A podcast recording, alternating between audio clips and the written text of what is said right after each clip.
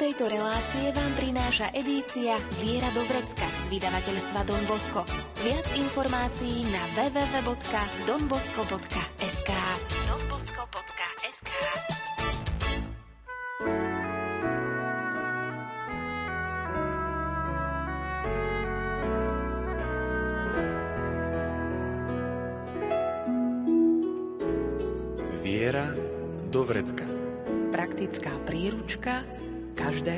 kresťana. Viera do vrecka.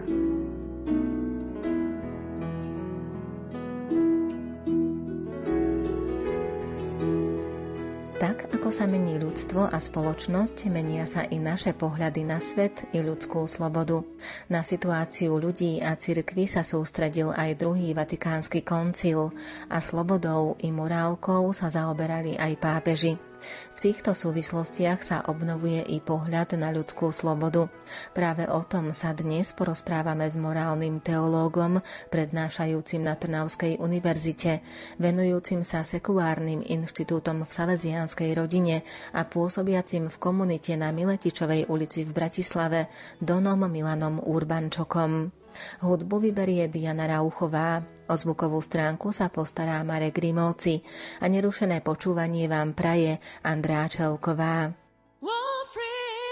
Freedom is freedom, freedom is freedom, freedom is coming, oh yes I know. Freedom freedom, freedom freedom, freedom coming, oh yes, oh I know, oh yes I know, oh yes I know, oh yes I know, oh yes I know, yes I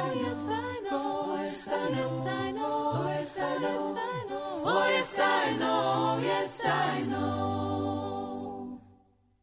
Oh Jesus, Jesus is coming, Jesus is coming, Jesus is coming, oh yes I know.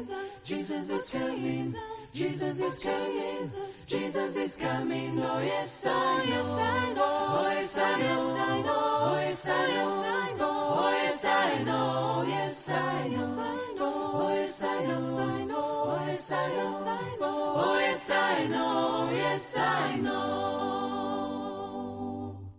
V rámci brožúrky s názvom Ako spojiť slobodu a morálku z edície Viera Dovrecka sa dnes budeme venovať najmä obnovenému pohľadu na ľudskú slobodu. My sme spomínali v predchádzajúcich častiach najmä aj ten druhý vatikánsky koncil, spomínali sme aj pápeža Jána 23. aj ďalších pápežov a keď si to dáme všetko do súvislosti, tak v čom je teda tá obnova církvy a aj toho vnímania morálky a slobody? Ak by som nadviazal na to, kde sme minule skončili, tak mohli by sme vidieť to, že tá pozícia človeka, Boha i vzájomný vzťah, to nie je ako keď sú hráči na ihrisku a Boh je sudca, ktorý zapíska a keď niekto nerobí to, čo má, tak ho vylúči. Tak toto, myslím, spomínali v jednej svojej knihe profesor Halík. Ale ide tu o to, že naozaj pochopenie toho obrazu o Bohu, o človeku a ich vzájomnom vzťahu, to je kľúčové, pretože, ako aj vidíme už aj z tej konštitúcii Dei Verbum, na prvom mieste Boh nezjavuje iba nejaké väčšie pravdy, ale sám seba. A teda v podstate by sme mohli povedať, vyznáva sa zo svojho vzťahu k človeku, ponúka mu možnosť spoločenstva a odhaluje pred ním cestu. No a v tomto duchu by sme mohli vidieť aj to, čo začal druhý vatikánsky koncil. Ide tu o naozaj istú antropologickú otázku, ktorá je na scéne naozaj od koncilu a stále živá. A ide tu vlastne o tento nový pohľad na človeka, ktorý nie iba tým takým hráčom, ktorý má poslúchať tie pravidlá a ktorý keď ich nesplní, tak je z toho ihriska vyhodený, ale ide tu aj o to vedomie človeka, ktorý sa viacej cíti zodpovedný za svet, viacej sa cíti akoby tým aktívnym tvorcom, aj keď nie je riaditeľom Zemegule, ale ktorý chce prispieť, ktorý sa chce do toho vložiť. A tento nový pohľad našiel nielen pochopenie, ale aj svoje vyjadrenie tých témach a koncilových dokumentoch. Zaujímavá je najmä tá konštitúcia, koncilová konštitúcia Gaudium et Spes. Aký postoj prináša? Na prvom mieste možno zdôrazniť, že nie je to konštitúcia o cirkvi a svete, ale o cirkvi vo svete. Teda nekladie tu rozdelenie, ale poukazuje na taký základný biblický model, ktorý by sme mohli to opísať alebo čiastočne interpretovať ako napríklad ten kvás v ceste alebo to zrno na poli a tak ďalej a viaceré iné. Čiže ide tu o istý znak akýchsi prvotín, ktoré sú tu, ktoré vyjadrujú vlastne prítomnosť a aj podobu Božieho kráľovstva a ktoré, tak ako to zrno, potrebujú aj nejakú tú starostlivosť. Isté, že to zrno rastie z tej sily stvoriteľa, alebo ktorú do neho vložil stvoriteľ, ale je tu aj tá úloha človeka starať sa o toto, napodobniť vlastne tú rolu toho správcu a toho rozumného hospodára. No a preto vlastne ten pohľad najmä cez tú prízmu Božieho kráľovstva, to je najmä dopad, ktorý mení obraz o cirkvi. V minulosti sa cirkev predstavovala na prvom mieste ako dokonalá spoločnosť a v tom sa videla dokonalá ľudská a Božia spoločnosť a v tom sa videlo ako keby znak tej Božej moci. Aj cirkev je spoločenstvom ľudí a kde sú ľudia, tak tam sú aj ľudské chyby, krehkosti a tak ďalej. A oproti tomu dnes skôr vnímame tú cirkev ako tú prvotinu Božieho kráľovstva ako niečo, čo sa neoddeluje od sveta, ale je jeho súčasťou a rastie uprostred. A tu je povolaná rásť, žiť, alebo aj zjavovať vlastne tú svoju podobu Krista aj ako nevesty, ktorá ešte nie je možno celkom pripravená a preto sa tiež potrebuje chystať a skrášľovať a teda pripraviť na to stretnutie so svojim ženíchom. Ale zároveň je to aj podoba cirkvi, ktorá je tu v službe celého ľudstva ktorá nie je iba nejakou uzavretou skupinkou vyvolených na spôsob nejakej sekty, ale ktorá, tak ako Kristus, ktorá túži stretnúť sa s každým človekom a odhaliť mu krásu a hĺbku tajomstva Krista alebo Božieho kráľovstva. A pod týmto môžeme chápať aj rôzne tie väčšie pravdy, ktoré ale je povedané prerozprávať zrozumiteľným jazykom svojim súčasníkom a nimi pomôcť im osvietliť existenciu alebo to tajomstvo ľudského života a základné otázky o zmysle, poslaní, budúcnosti a tak.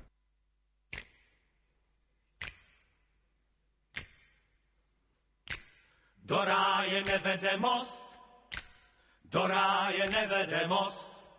Za tu bájnou řeku odnesou vás čídla, za slovíčko věku, za mističku jídla. Do ráje nevede most, ale mějte trpělivost Tahle cestovka je otevřená non-stop a křídel je dost.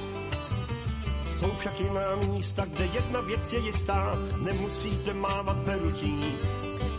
Tam se dostanete víc, než sami chcete, šlápnete vedle a už se povezete. Z bláta do louže, příjemně to klouže, nikdo vás lítat nenutí. Stačí chybný krok, a už to prostě jede. Vrátit se zpátky to každý nedovede, neboť do ráje nevede most, do ráje nevede most. Za tu bájnou řeku odnesou vás křídla, slovíčko věku, za mističku jídla. Do ráje nevede most, ale mějte trpělivost. Tahle cestovka je otevřená non-stop a křídel je v rámci svých kvalit můžete si balit, co je nutné, co je nezbytné. Co se zlatem platí, málo štěstí dá ti, někdy malé pohlazení z úroky se vrátí. Na světě se střídá bohatství a bída, kdo chce všechno často dobídne. Stačí chybný krok a už to prostě jede. Vrátit se zpátky, to každý nedovede, neboť do ráje nevede most. Do ráje nevede most. Za tu bájnou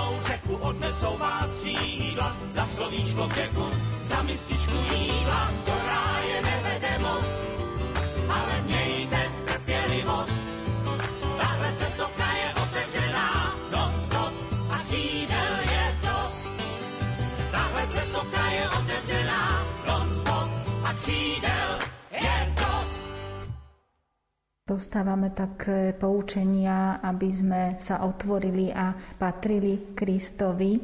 A v súvislosti s Gaudium et Spes, čo to znamená, že sa otvoríme a budeme patriť Kristovi? Je to úsilie prekonať nejaký taký nepriateľský postoj voči svetu, ale aj nejaké také súperiace ambície, ako keby dve kráľovstvá, duchovné a pozemské.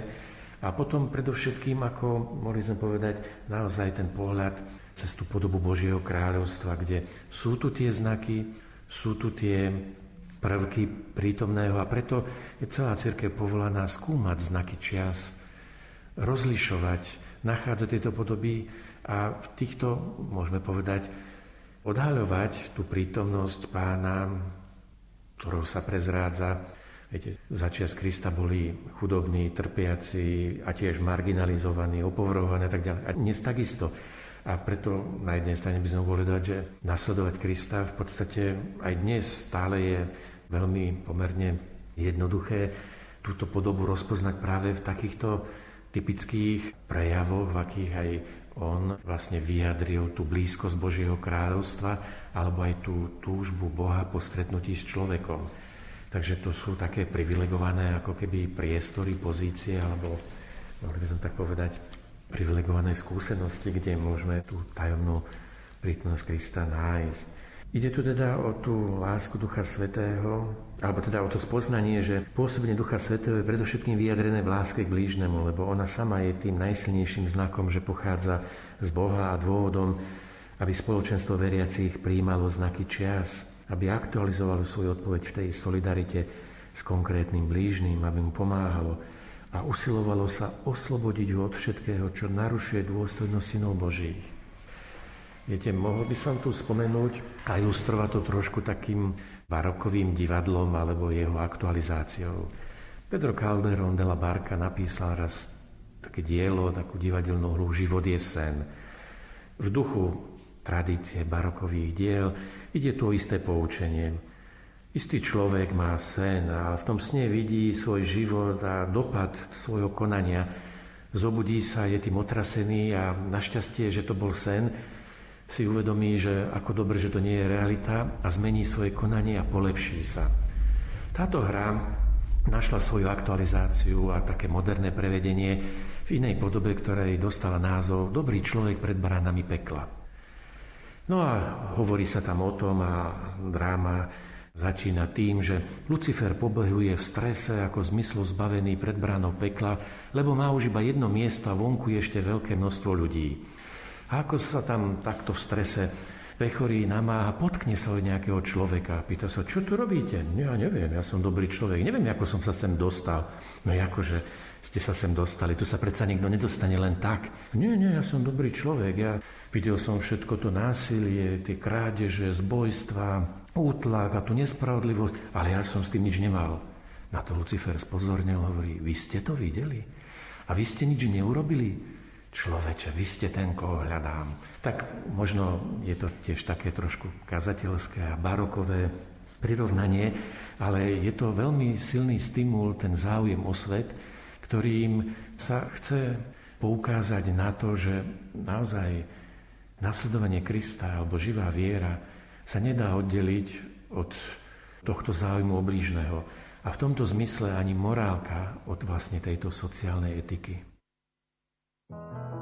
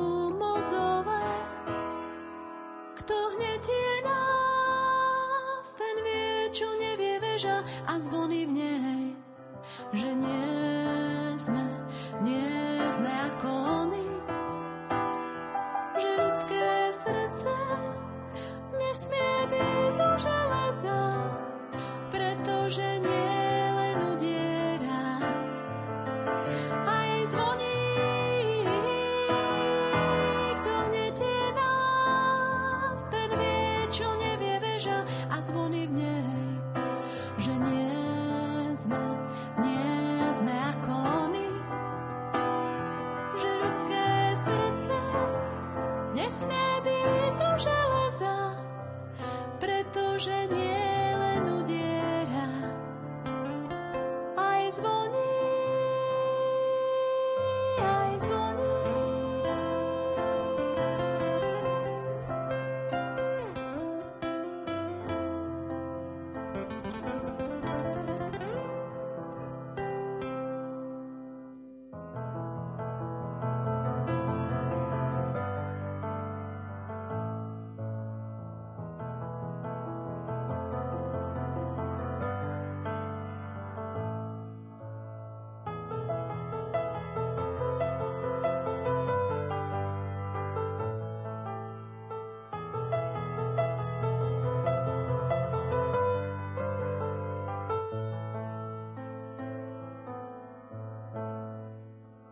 Jazvy zvonou rokmi vytlčené.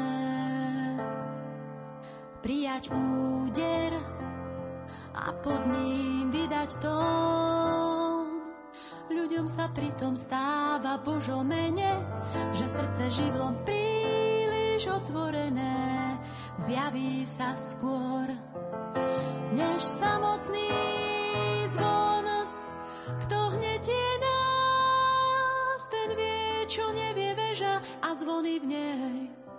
že nie sme, nie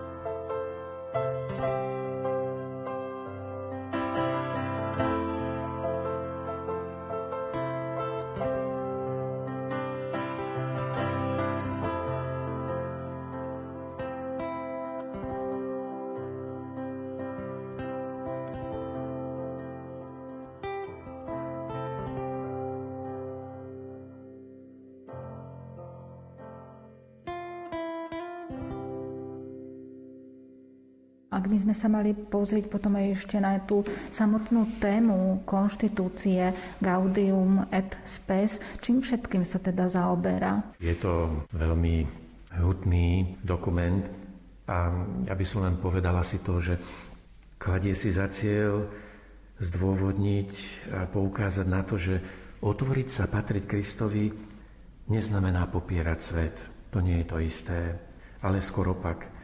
A preto kresťan, ktorý chce nasledovať Krista, je vedený k väčšej zodpovednosti za svet, k tej dispozícii darovať sa, otvoriť sa svetu. Tak ako Kristus, ktorý vstúpil do tohto sveta, stal sa jedným z nás a približoval sa takto ku nám.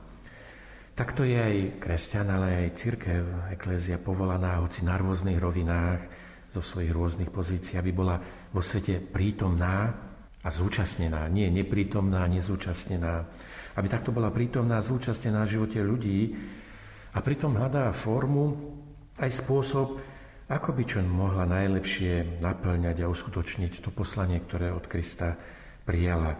A to poslanie je, Boh vášnivo miluje človeka, alebo to, že církev sa cíti spätá s ľudským pokolením a jeho dejinami. Bola založená pre ľudí a takto to urobil Boží syn. Čiže zostáva jej trvalá úloha vlastne starať sa o svojich bratov a sestry, alebo teda aj keď mohli by sme to vykresliť aj iným príkladom. Viete, niekedy používame ten obraz Krista dobrého pastiera ako toho, ktorý stojí pri dverách. A mohli by sme tu vidieť akoby také dva priestory. Jeden možno ovce v ohrade a na druhej strane ten otvorený priestor a, všetko iné, čo je tam. A ten dobrý pastier, ale aj kresťan, by mal byť vlastne tú osobou dôvery, aby jedni, tí, ktorí sú vnútri, alebo aj tí, ktorí sú vonku, prekonali rôzne predsudky a objavili jedni v druhých bratov, s ktorými môžu spoločne žiť a s ktorými môžu nájsť mnoho spoločných vecí. A aj keď možno so všetkými nevieme sláviť Eucharistiu, ale so všetkými môžeme sláviť a pripravovať charitu, ktorá je silným znakom Eucharistie. Čiže rozdávať tú nezišnú lásku, ktorú od Krista prijímame. Tú, ktorá naplňa ľudské životy a po ktorej v podstate smedí každá ľudská duša. Dostáva sa teda do podredia aj postoj otvorenosti a dialógu, s ktorým pristupuje církev aj k dnešnému svetu. Čo teda znamená prijatie takéhoto posolstva? Je to prekvapivé, ale už v tých 60 v polovici 60 70 rokov, vlastne keď vznikala táto konštitúcia, tak naozaj bolo tam veľa schém.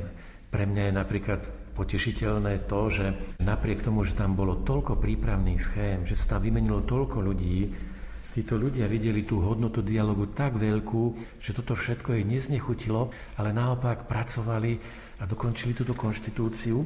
A predovšetkým sa tam podarilo dospieť asi k niečomu takému, to, že uvedomili sme si, že církev prítomná v tomto svete sa nemá zamerať sama na seba a seba skúmať iba, ale že táto konštitúcia nechce ani hovoriť ani nič o premene liturgie alebo cirkevného práva, alebo neviem akým spôsobom sústrediť sa na nejakú spiritualitu alebo nejak tak, ale že hlavné, to základné, v tom zmysle hlavné, čo tu ako téma chce byť predstavené, je, že súčasný svet so svojimi problémami je vlastne to javisko, kde sa odohráva spása. A toto je výzva tá súčasná situácia, tie bolesti, nádeje, to všetko je motívom a zároveň aj istým ukazovateľom, ako možno pomôcť a v čom vlastne potrebujeme vzájomne pomôcť. Je to aj veľká zmena v tom, že církev už nevystupuje voči svetu ako iba tá, ktorá ho učí, ako tá, ktorá iba dáva, ale ako aj tá, ktorá sa aj od sveta učí mnohým veciam a, a môže učiť a, a vystupuje v pozícii teda naozaj že pozýva k spolupráci a oslovuje ľudí, všetkých ľudí dobrej vôle a ochotná vstúpiť do dialógu naozaj s každým. To sú veľké zmeny. Niektorí hovoria, že to je vlastne akoby takéto otvorenie okien, niečo takéto nové, ale to je aj, by sme mohli povedať, veľmi silne zdôraznený záujem o všetko to, čo je ľudské, to, čo sa s ľuďmi deje, to, čo ľudia prežívajú, ale nie iba tak ako nestranný pozorovateľ, ale ako ten, kto tomuto všetkému chce pomôcť, prispieť a ponúka svoj príspevok. Je to aj také vyznanie viery, že naozaj záujem o všetko, čo je ľudské, je pre církev niečím esenciálnym, pretože naozaj bola založenou pre ľudí, Božím synom, ktorý sa stal človekom, členom ľudskej rodiny. A preto sa usiluje chápať všetkých ľudí a snaží sa aj vyjadriť to, aby aj ľudia ju pochopili ako tú, ktorá je tu pre ľudí a ktorá chce ľuďom pomáhať, ktorá to nežije iba jednoducho sama pre seba uzavretá do seba. No a tak vlastne vstupuje do kontaktu so svetom. No, nestráca sa tu pritom ani to poslanie ohlasovať evanílium, komunikovať Boží život a viesť ľudí k Bohu. Jednoducho koncil tu chcel napomôcť naozaj taký živý dialog církvy so súčasným svetom.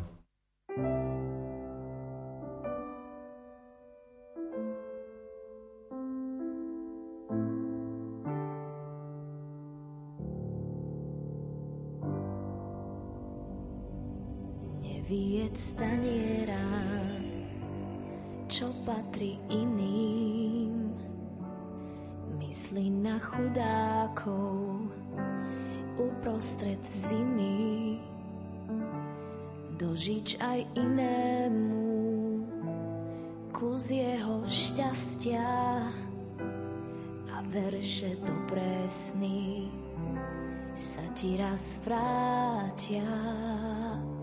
Neklam, že nemáš dosť, máš, čo ti stačí, to, čo máš navyše,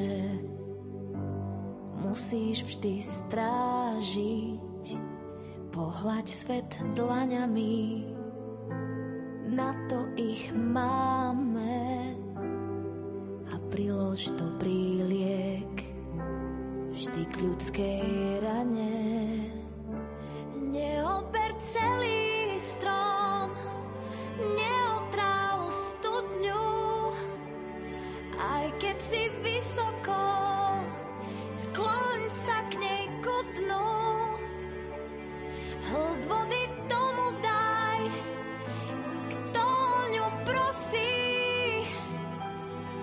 srdci noc len to, čo pútnik bosí, čo spadlo z neba,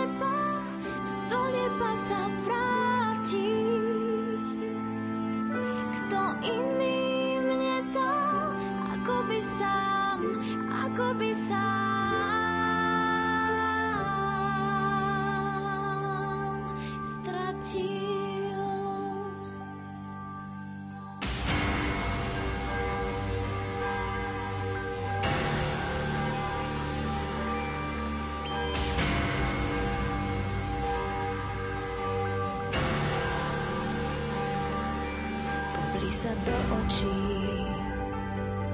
deťom a chorým, tým, čo sa chytajú, aj slamky v mori. Skús plachtu rozprestrieť,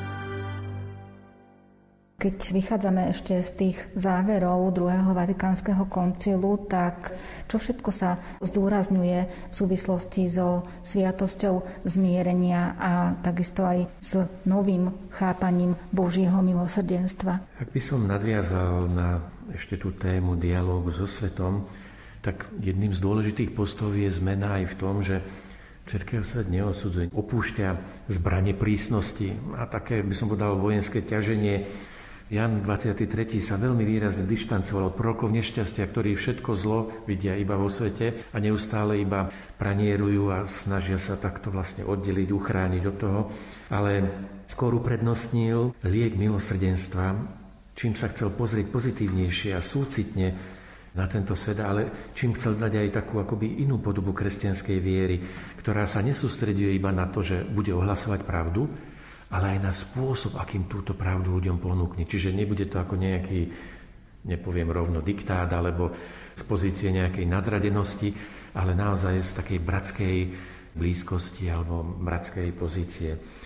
No a potom musíme si uvedomiť, že rôzne tie predchádzajúce veci, nielen ktoré teda v morálke, ale aj v pastorálnej teológii sa nachádzali, tak vplývali aj na tú podobu sviatosti zmierenia, kde neraz vlastne taký kňaz bol naozaj uprostred možno napätia a pochybnosti, že ako vlastne spojiť to milosrdenstvo a tú morálnu pravdu, že či, či sa má viac prikloniť k tej morálnej pravde a, a byť tomuto verný, aby, nedaj Bože, nezanedbal niečo, alebo že či keď prejaví súcit a milosrdenstvo, či tým nezdeformuje ten obraz o Bohu a o cirkvi a túto morálnu pravdu nejako neznehodnotí a nevyprázdni akoby obsah Evanielia.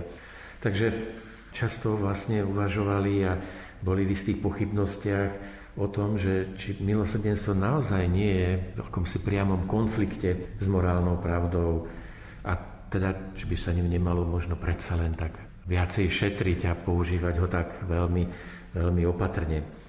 No ale musíme povedať, že mnohé tie biblické pokroky alebo pokrok v biblických vedách nám pomáha očistiť aj tieto predstavy.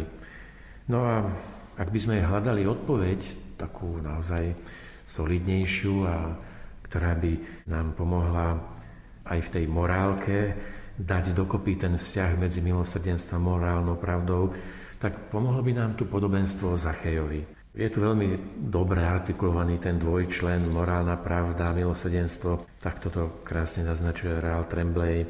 No a predovšetkým tu môžeme vidieť, že je tu Zachej, ktorý si uvedomí svoj hriech, mení svoj život, začína robiť pokánie. A toto je okamih, v ktorom vystupuje pred naše oči morálna pravda.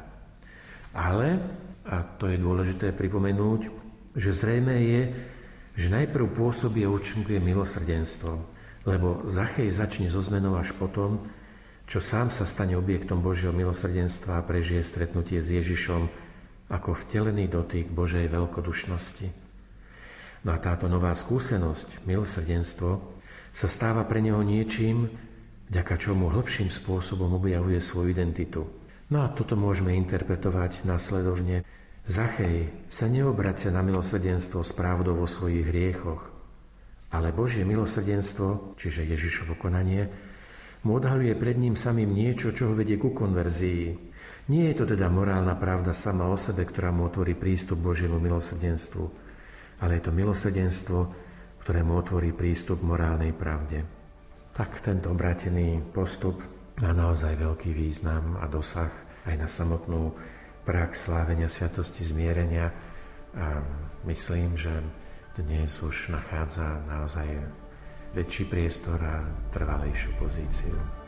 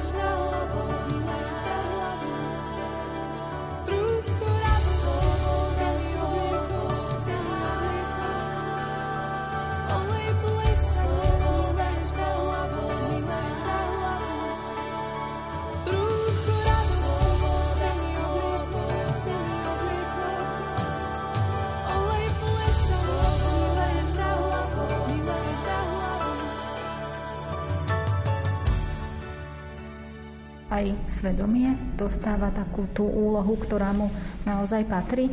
Neviem, počul som, že je to také čínske príslovie, že nesúd nikdy človeka, kým si nechodil v jeho topánkach. A trochu by nám to mohlo pomôcť v tom, aby sme sa zase vrátili k svedomiu a možno aj k niektorým takým tým dôležitým tvrdeniam.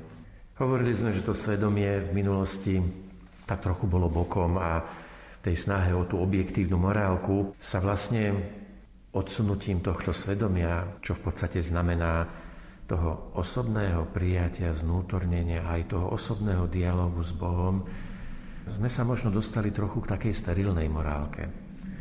No a tento obnovený záujem o tému svedomia nám tak skôr hovorí, že treba tomuto svedomiu vrátiť tú pôvodnú úlohu, ktorou vie to, čo aj reprezentuje aj biblicky, že hovorí o tom srdci alebo o tom ľudskom strede, v ktorom sa rodia rozhodnutia, voľby a v ktorých vlastne, mohli by sme tak jednoducho povedať, že pripravuje a usudzuje, zvažuje o svojich činoch pred Bohom. Takže svedomie, môžeme povedať, táto kategória v tejto biblickej tradícii nám odkazuje k takému načúvaniu srdca. Čiže aby sme v podstate nekonali bez srdca. Ale pripomína nám aj to spoločenstvo s Bohom, ten dôverný vzťah a to, ako aj za jeho pomoci alebo pod vplyvom jeho pomoci vznikajú aj naše osobné zásadné rozhodnutia.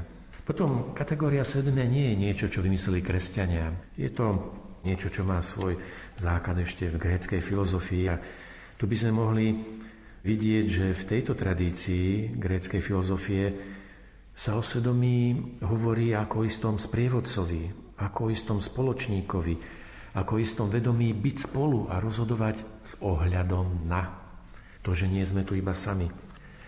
A potom môžeme ešte aj pripomenúť z tej koncilovej syntézy o svedomí z Gaudium et Spes, že tu vnímame svedomie ako jadro osoby a svetiňu interiorizácie, v ktorej dozrieva ľudskosť.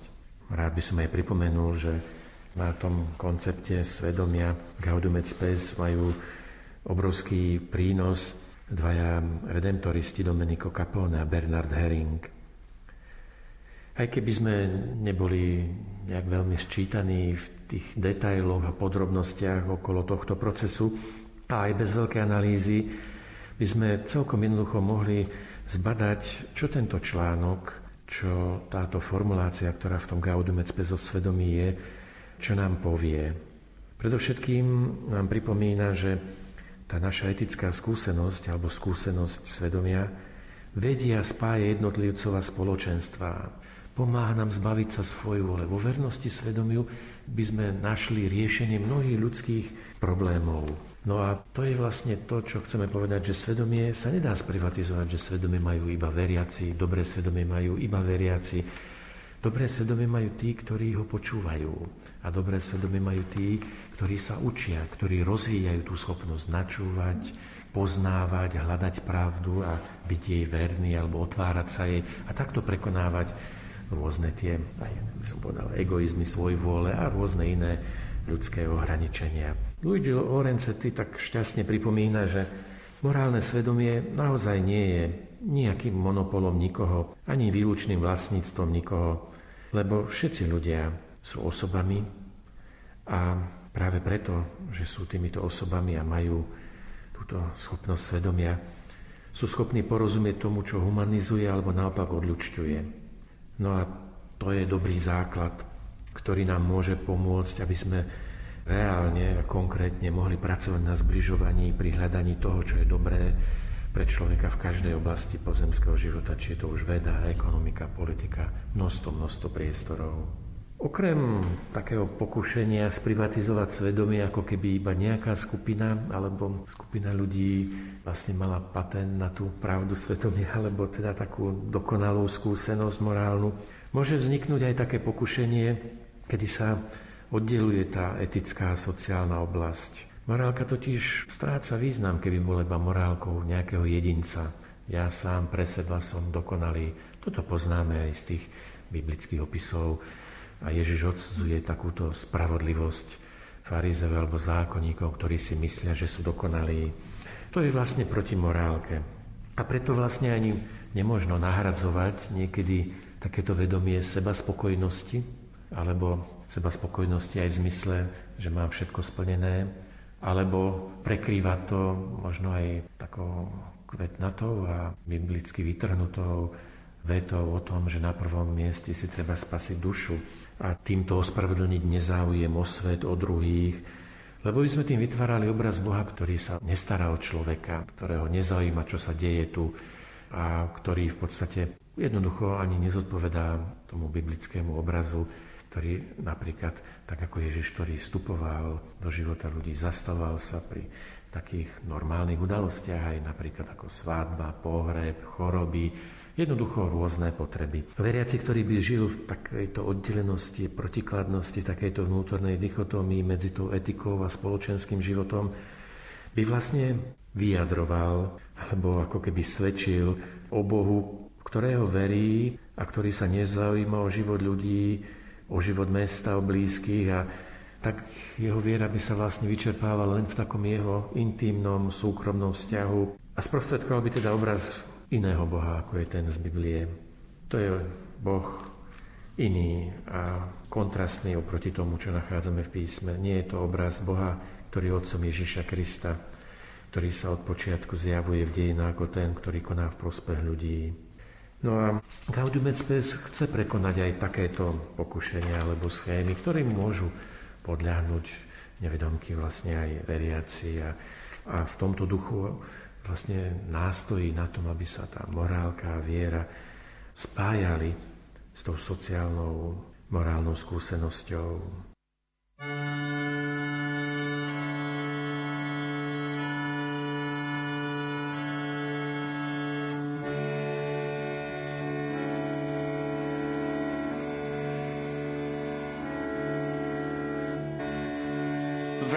človek je len prach horčičné zrnko na váhach. Že vo svete sa ľahko stratí, spletí ciest riek a trati. Že je mravcom vo vesmíre,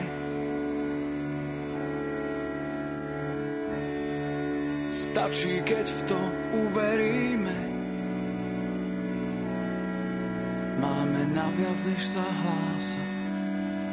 Viera tá vrchy prenáša. 6 miliard ľudí celá sieť každý má svoj svet.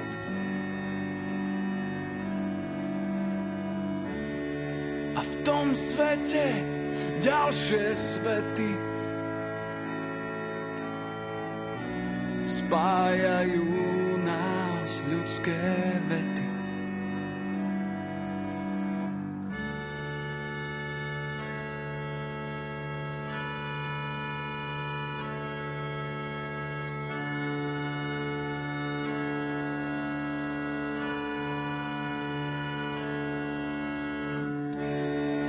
Vravia, že človek je len prach horčičné zrnko na váhach. Že vo svete sa ľahko stratí, spletí ciest riek a tratí. Že je mravcom vo vesmíre, Stačí, keď v to uveríme. Máme naviac, než sa hlása. Viera tá vrchy prenáša. 6 miliárd ľudí celá sieť každý má svoj svet.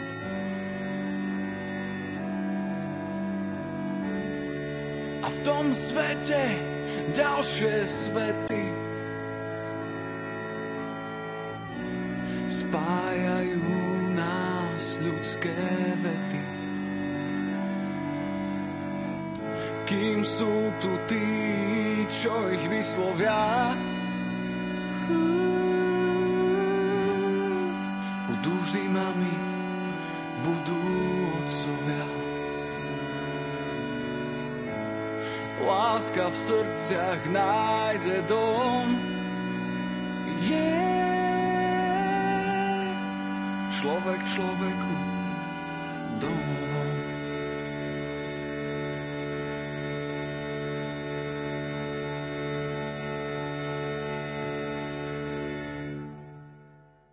Pred akými výzvami dnes stoja morálna reflexia a morálna teológia aj v súvislosti s tou slobodou? Nikto slobodu ešte nedokázal bez ozvyšku vtesnať do nejakého vzorca. A dnešný svet, ktorý sa tak veľmi rýchlo mení a kde aj mnohé tie zmeny sú prejavom, odrazom slobody, nebudem teraz rozoberať a hodnotiť ako, ale mohol by som nadviazať skôr na to, že Každá doba je dobou, príležitosťou, aby sme tú slobodu získavali pre dobro. No a dnešné tie výzvy predovšetkým by mohli smerovať k tomu, aby sme sa nebáli prevziať túto slobodu a zodpovednosť za svoj život. Nebali sa vstúpiť do života vlastne aj s tou schopnosťou prispieť, angažovať sa a možno aj zápasiť naozaj o hodnoty pre nie iba pre seba, aj pre druhých, jednoducho pre spoločné, ozajstné ľudské hodnoty. No a okrem tohto takého základného by sme mohli povedať, že morálna teológia nebola, alebo v súčasnosti určite nie je veľmi obľúbená. Kto by mohol milovať morálku, príkazov a zákazov? Kto by sa mohol tešiť na to, aby sa dozvedel, čo všetko je zlé, alebo čo nesmie konať, alebo tak nejak. Ale to sú možno historické nánosy, ktoré vstúpili do morálnej teológie práve tou orientáciou iba na hriech, zlo alebo na vykreslenie takýchto negatívnych vecí a trochu skreslili ten pohľad o morálke, ktorá, ktorá je naozaj pedagogickou cestou, cestou výchovy, cestou očisťovania a cestou smerovania k plnosti. No a myslím, že veľkou výzvou a stále základnou je aby morálna teológia vyjadrila svoju blízkosť človekovi, pochopenie, čo neznamená súhlas jednoduchý, ale aby ho mohla naozaj pravdivo počúvať, viesť s ním seriózny dialog a bez akéhokoľvek nádychu, možno nadradenosti alebo až arogancie, mohla ponúknuť aj alternatívy, ktoré nepoznal, nerátal s nimi a ktoré naozaj stále majú čo povedať a stále obsahujú hodnoty, ktoré môžu aj ľudskú slobodu posunúť iným rozmerom, než len tie, o ktorých možno momentálne snívame. Zo všetkých strachov a pút oslobodená, veď si pomohol vždy, keď bolo treba. A tak Stojím tu dnes odhalená, nechávam zvíťaziť nad sebou teba.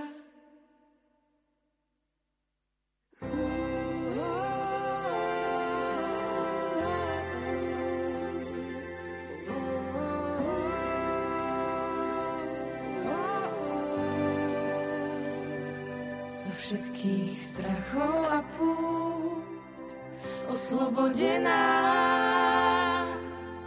Veď si pomohol vždy, keď bolo treba. A tak stojím tu dnes, odhalená. Nechávam zvíťaziť nad sebou teba.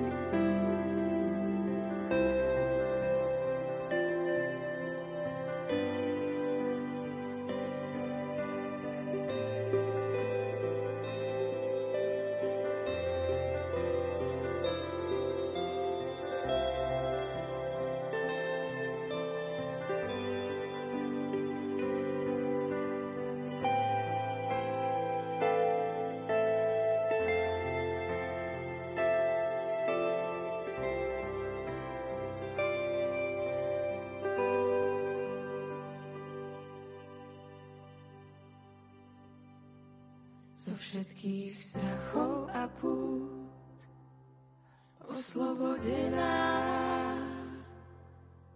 Veď si pomohol vždy, keď bolo treba. A tak stojím tu dnes, odhalená. Nechávam zvíťaziť nad sebou teba.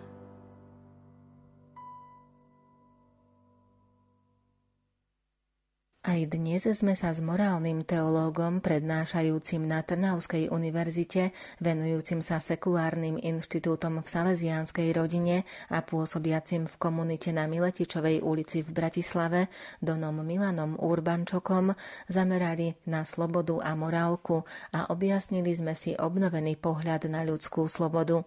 V predchádzajúcich reláciách sme vám položili súťažné otázky a tu sú správne odpovede. Najskôr ste mali napísať, s akou praxou boli v minulosti spojené úvahy o morálke. Išlo o prax sviatosti zmierenia. Potom sme sa pýtali, v čom urobil Ježiš definitívnu interpretáciu dekalógu. Urobil tak v blahoslavenstvách. A ďalšia otázka bola, v ktorom termíne je spoločne zahrnutá väčšia vnímavosť na obraz Boha a väčšia citlivosť na obraz človeka. Je to slovné spojenie teologická antropológia. Brožúrku Ako spojiť slobodu a morálku z edície Viera Dovrecka získavajú pani Beáta z Bratislavy, pán Michal z Limbachu a pán Igor z pani Hanou. Srdečne blahoželáme. Hudbu do dnešnej relácie vybrala Diana Rauchová. O zvukovú stránku sa postaral Marek Rímovci a za vašu priazeň i pozornosť ďakuje Andrea Čelková. Tému tejto relácie nájdete v edícii Viera Dobrecka z vydavateľstva Don Bosco. Viac informácií na www.donbosco.sk donbosco.sk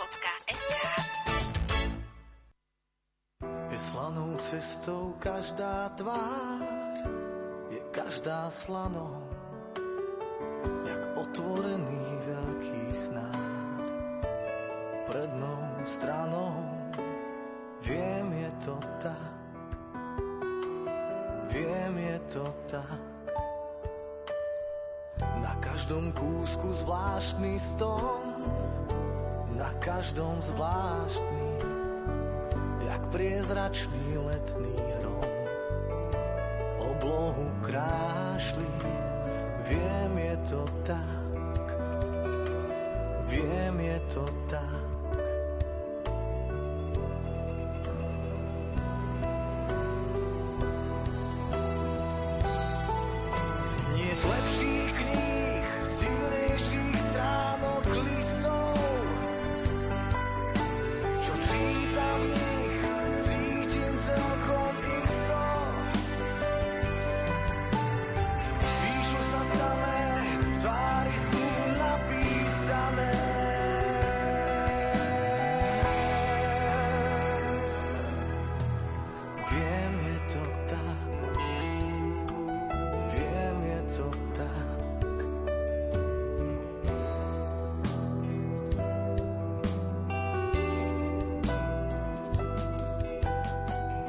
slanou cestou každá tvár je každá slanou.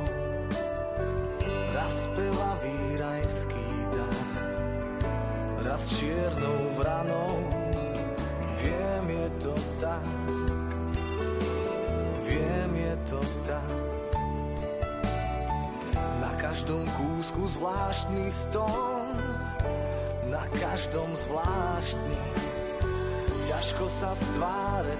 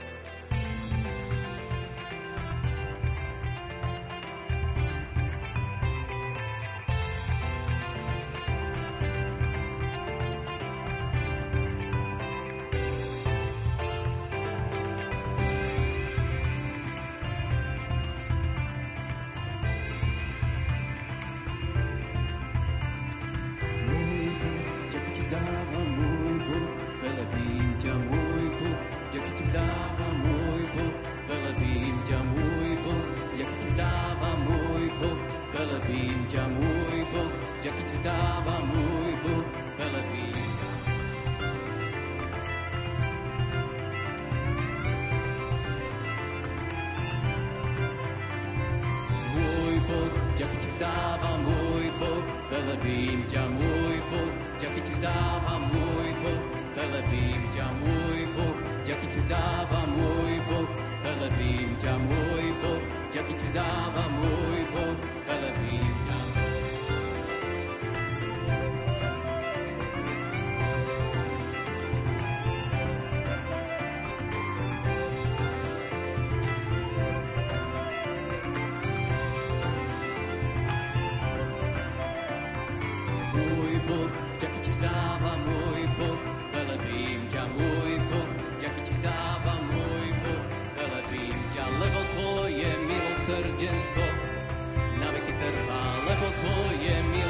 Milosrdenstvo je večné, lebo tvoje milosrdenstvo na veky trvá, lebo tvoje milosrdenstvo je večné.